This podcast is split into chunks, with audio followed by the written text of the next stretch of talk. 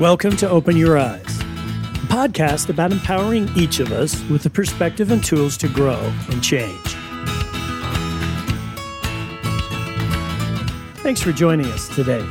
You know, in a week or two, we'll reach our two year anniversary here at Open Your Eyes, and it's been quite a journey. Uh, I started this podcast as a way to share a few thoughts and stories with a small group of friends at an amazing company where we worked but it's grown far beyond what we expected. You know, the downloads, listens, and visits to our site now number in the hundreds of thousands. And I don't think it's because we do the best job, and definitely not because I'm the best podcaster. But I think we, like you, are just trying to get a little better each day. And good podcasts, good discussion, uplifting encouragement is contagious. We all, me, you, all of us need a little encouragement in our day. And this podcast is born from a deep desire to help us all be encouraged and live a happier life. So today, I hope this podcast improves your outlook and gives you a few tools and a little bit of perspective to think and live better. Let's get started. Today, I'd like to talk about a simple fact. You got this. Now, the dream of many athletes is to make it to the professional levels in their sport. In football, about 1.5% of the NCAA Division I college football players make it to the NFL. That doesn't seem like a lot. But compared to other sports, it's a huge number. Only 1.2% of college basketball players, for example, make it to the NBA. And when it comes to golf, the chances of making it to the PGA Tour get even lower. First, only about 40% of PGA Tour players went to college, so you can't use college as the only source of player statistics. But the PGA says that only one out of 51,000 serious golfers ever make it to the PGA. And there are tens of thousands of golfers in the Professional Golf Association. But of that group, only 175 hold the exemption to play on the tour. It's called having your PGA Tour card. And getting and keeping your card is extremely difficult. Each year, the qualifying league called the Korn Ferry Tour reserves 50 PGA Tour cards for those who come up through the ranks and qualify. And you can earn one of those 50 PGA Tour cards by winning on the Korn Ferry Tour. You can also get your card by being in the top five players as a college senior. You can get your card also through what's called a sponsor's exemption. All major PGA events have a sponsor, and these sponsors can reserve a number of spots in any tournament for golfers that are not already in the field. For example, Tiger Woods was so popular coming out of Stanford that sponsors gave him an exemption and invited him to play, and that's how he eventually earned his PGA Tour card. Sponsors want popular golfers to play in their tournament to increase the television viewing audience. Well, it was a bit of a sponsor's exemption that gave Amy Bockerstette her chance to play on the PGA Tour a few years ago. In fact, her play in the Phoenix Open is the most engaged video ever on the PGA Tour's Facebook page. Amy was born in Fort Wayne, Indiana, but her parents moved their family to Phoenix, Arizona in 2010. And there, Amy attended Stetson Hills Elementary School. Her first golf experience came in the eighth grade. She loved playing on the school's team. So her father helped her improve her golfing skills, and she ended up playing four years on the high school girls' team where she earned a varsity letter. And this was particularly remarkable because Amy has Down syndrome. Amy was the first person with Down syndrome to play in the Arizona High School State Championship. She was so good, in fact, she went on to play on full golf scholarship at Paradise Valley Community College. She's also a Special Olympics athlete in golf, swimming, and volleyball. But a few years back, Amy was invited by the PGA Tour to play the par 3 16th hole at the Phoenix Open. There, she was teamed up with professional golfers Gary Woodland and Matt Kuchar. Amy had her dad with her as a caddy, and when it was time for her to step up to the tee, she did so with confidence. Her father helped set up her tee and her ball and then said to Amy, You got this.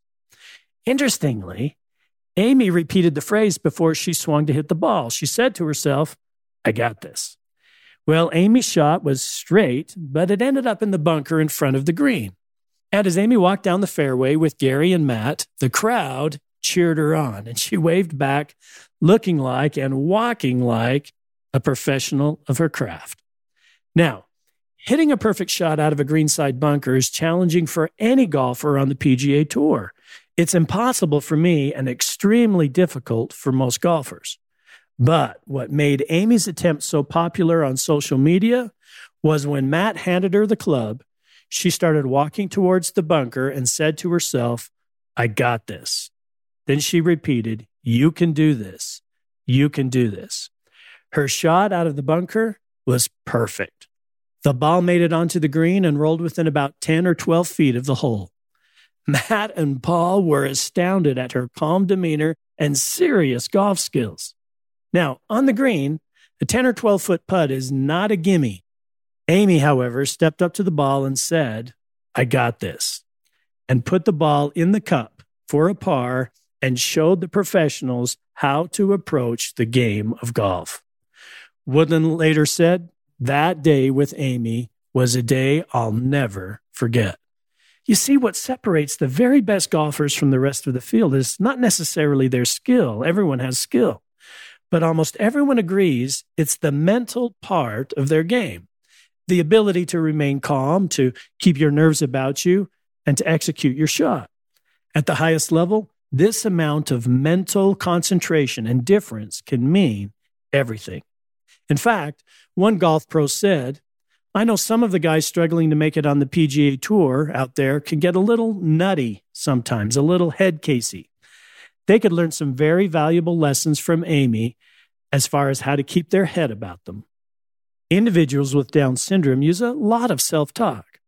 And Dr. Nicole Baumer, director of the Down syndrome program at Boston Children's Hospital, says it's a very common way for people with Down syndrome to deal with difficult situations, learn new skills, and process things by using self talk. Now, today's podcast is not about self talk, although it could be because I'm a huge believer in the power of self talk.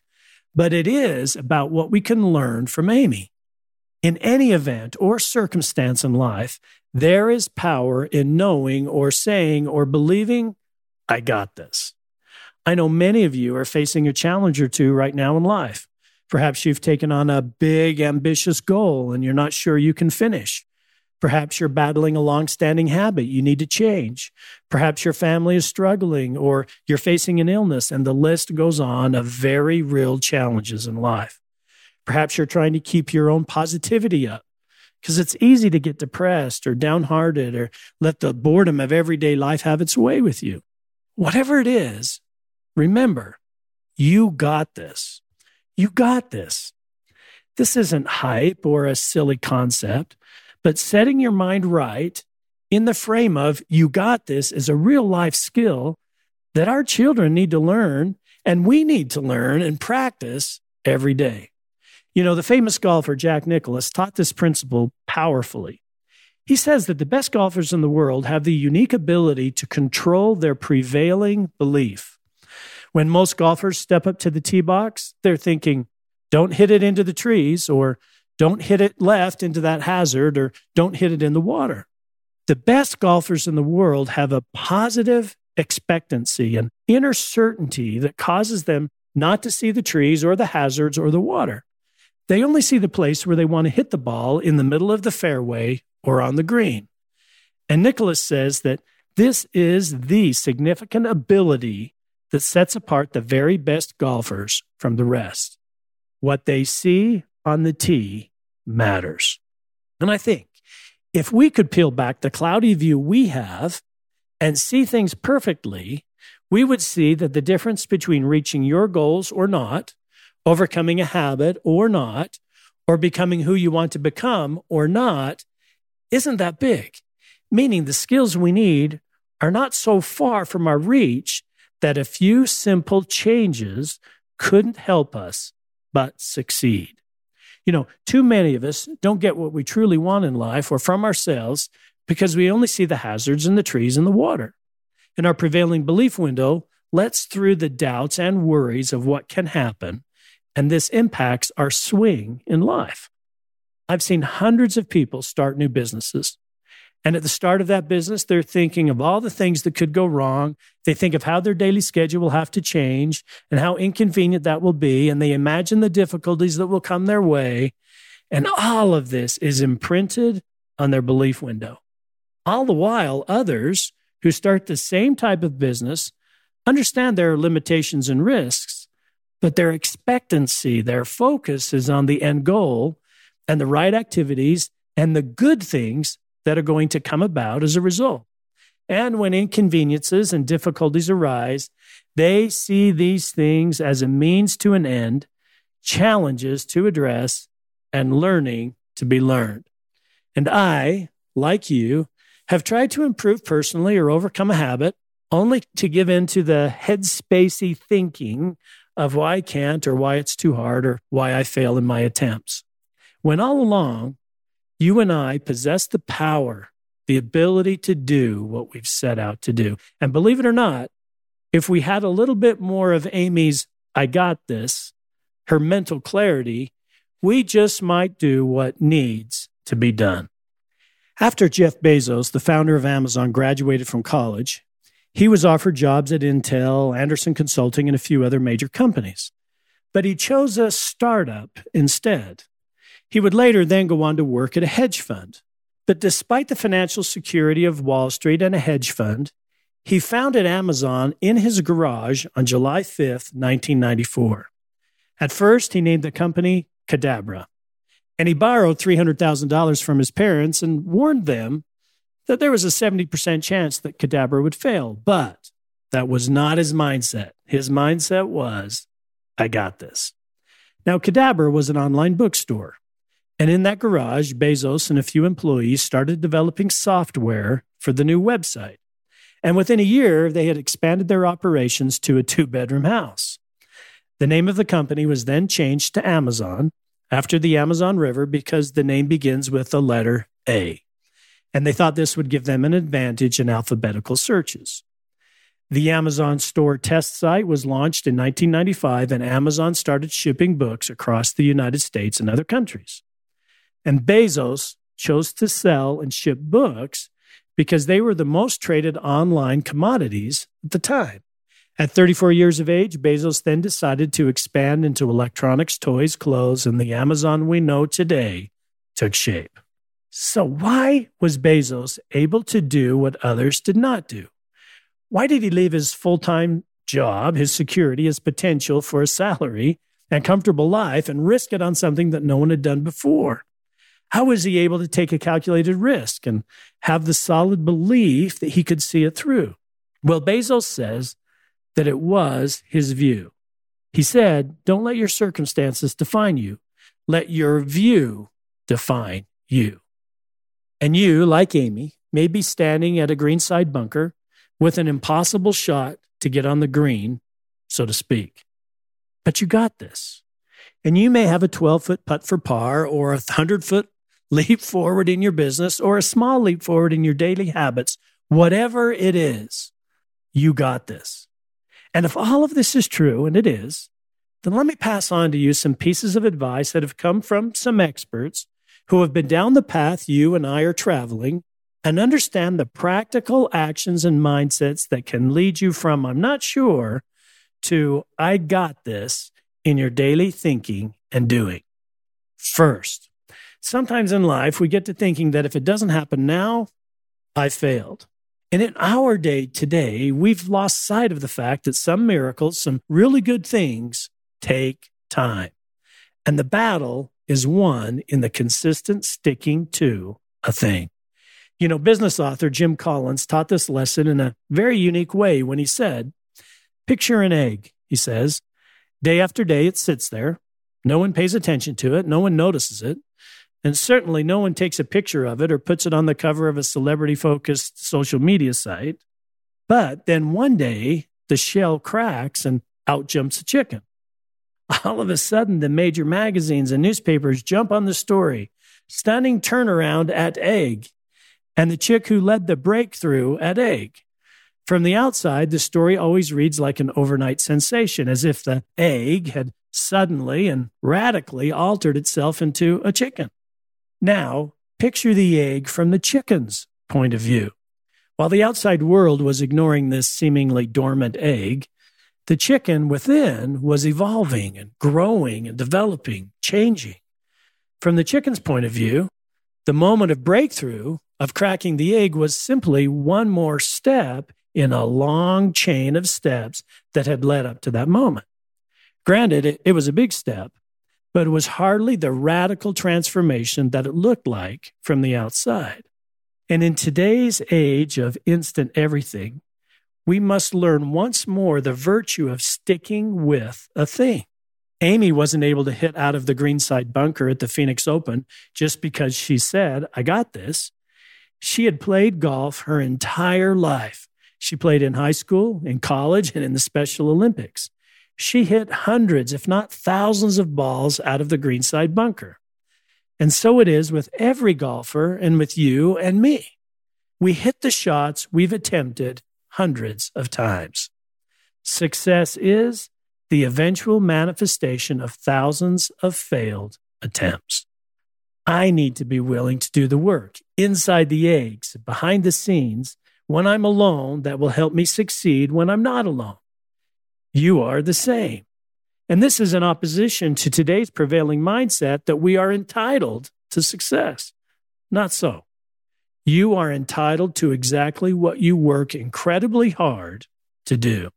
In fact, growing up, Jeff Bezos says that his motto was nil sine labore, which means nothing without hard work. He firmly believed that hard work has no replacement. You know, many people often ask him the difference between a gift and a skill. Or does being talented at something require effort?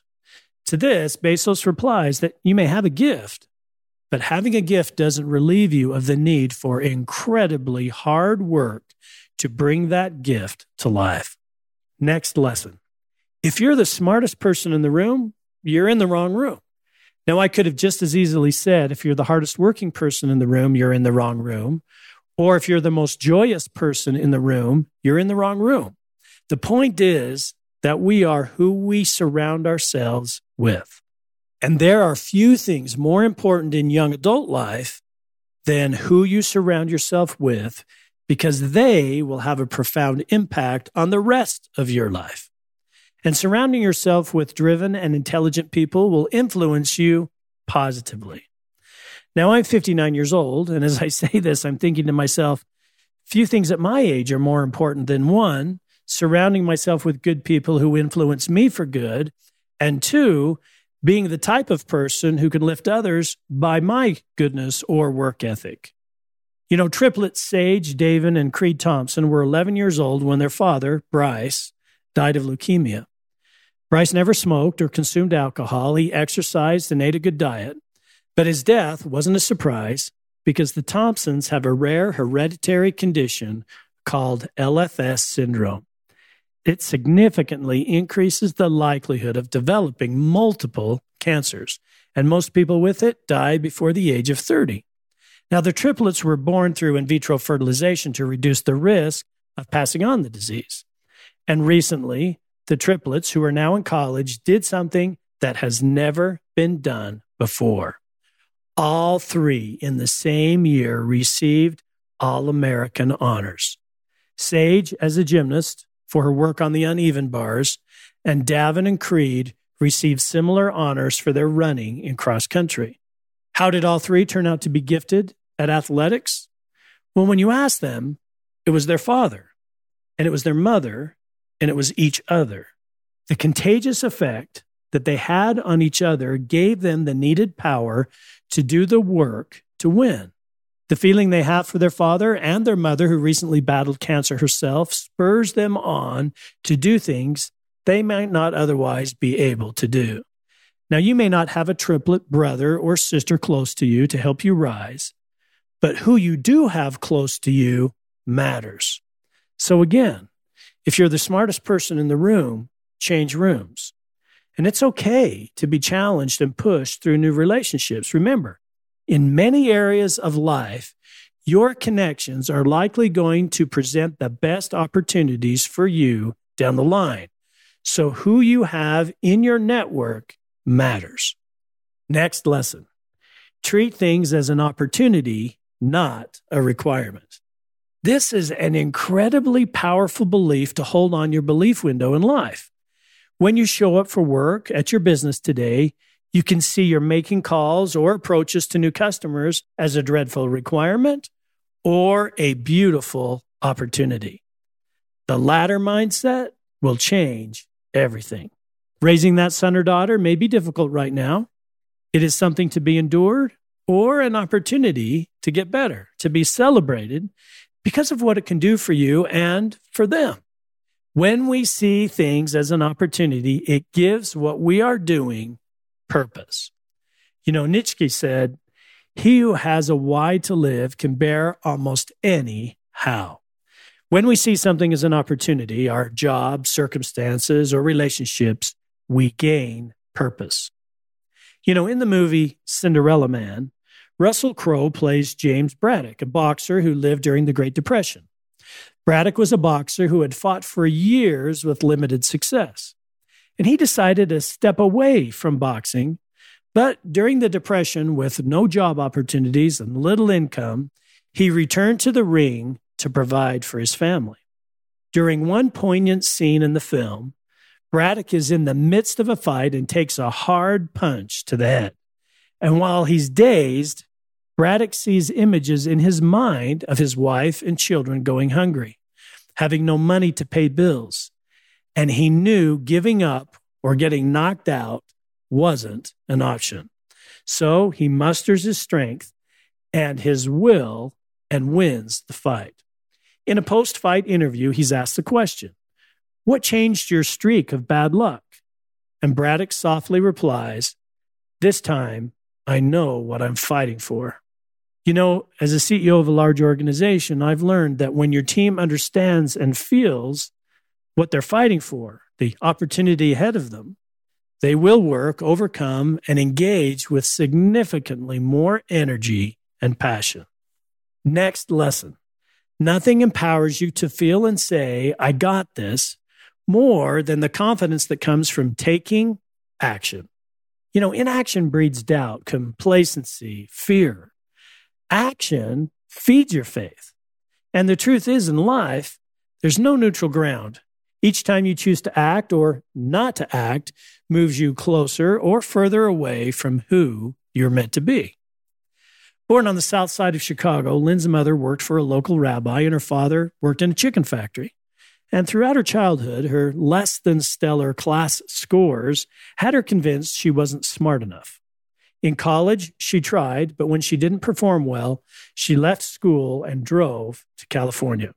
She knew she was off course from who she could be, but she went forward. She got a job as a waitress at the Buttercup Bakery. For seven years, she worked as a waitress. She knew she could do more, but her deviated life had become normal. Finally, at the age of 29, she decided to make a change. She started to act. She asked her parents to loan her money, but they had none. So the next day, a patron in the restaurant asked her what was wrong, and she explained she needed to borrow money to start a restaurant. So he loaned her $2,000 and helped her find another $50,000, and she made an offer on a restaurant that was for sale. Well, to keep the money safe and to earn interest while the deal was being prepared, she invested the money with Merrill Lynch. But to her dismay, when she went to get the money to purchase the restaurant, she was told the money had been invested in high risk options and the market had turned and everything was lost. How could this be? How could this happen? Well, Lynn started to act. She went to work trying to understand investments. The more she learned, the more intrigued she became. She soon realized that she had a good understanding of investments and she took action again and applied for a job at Merrill Lynch and got it. And with action infused in her life, she said the world started to open up to her.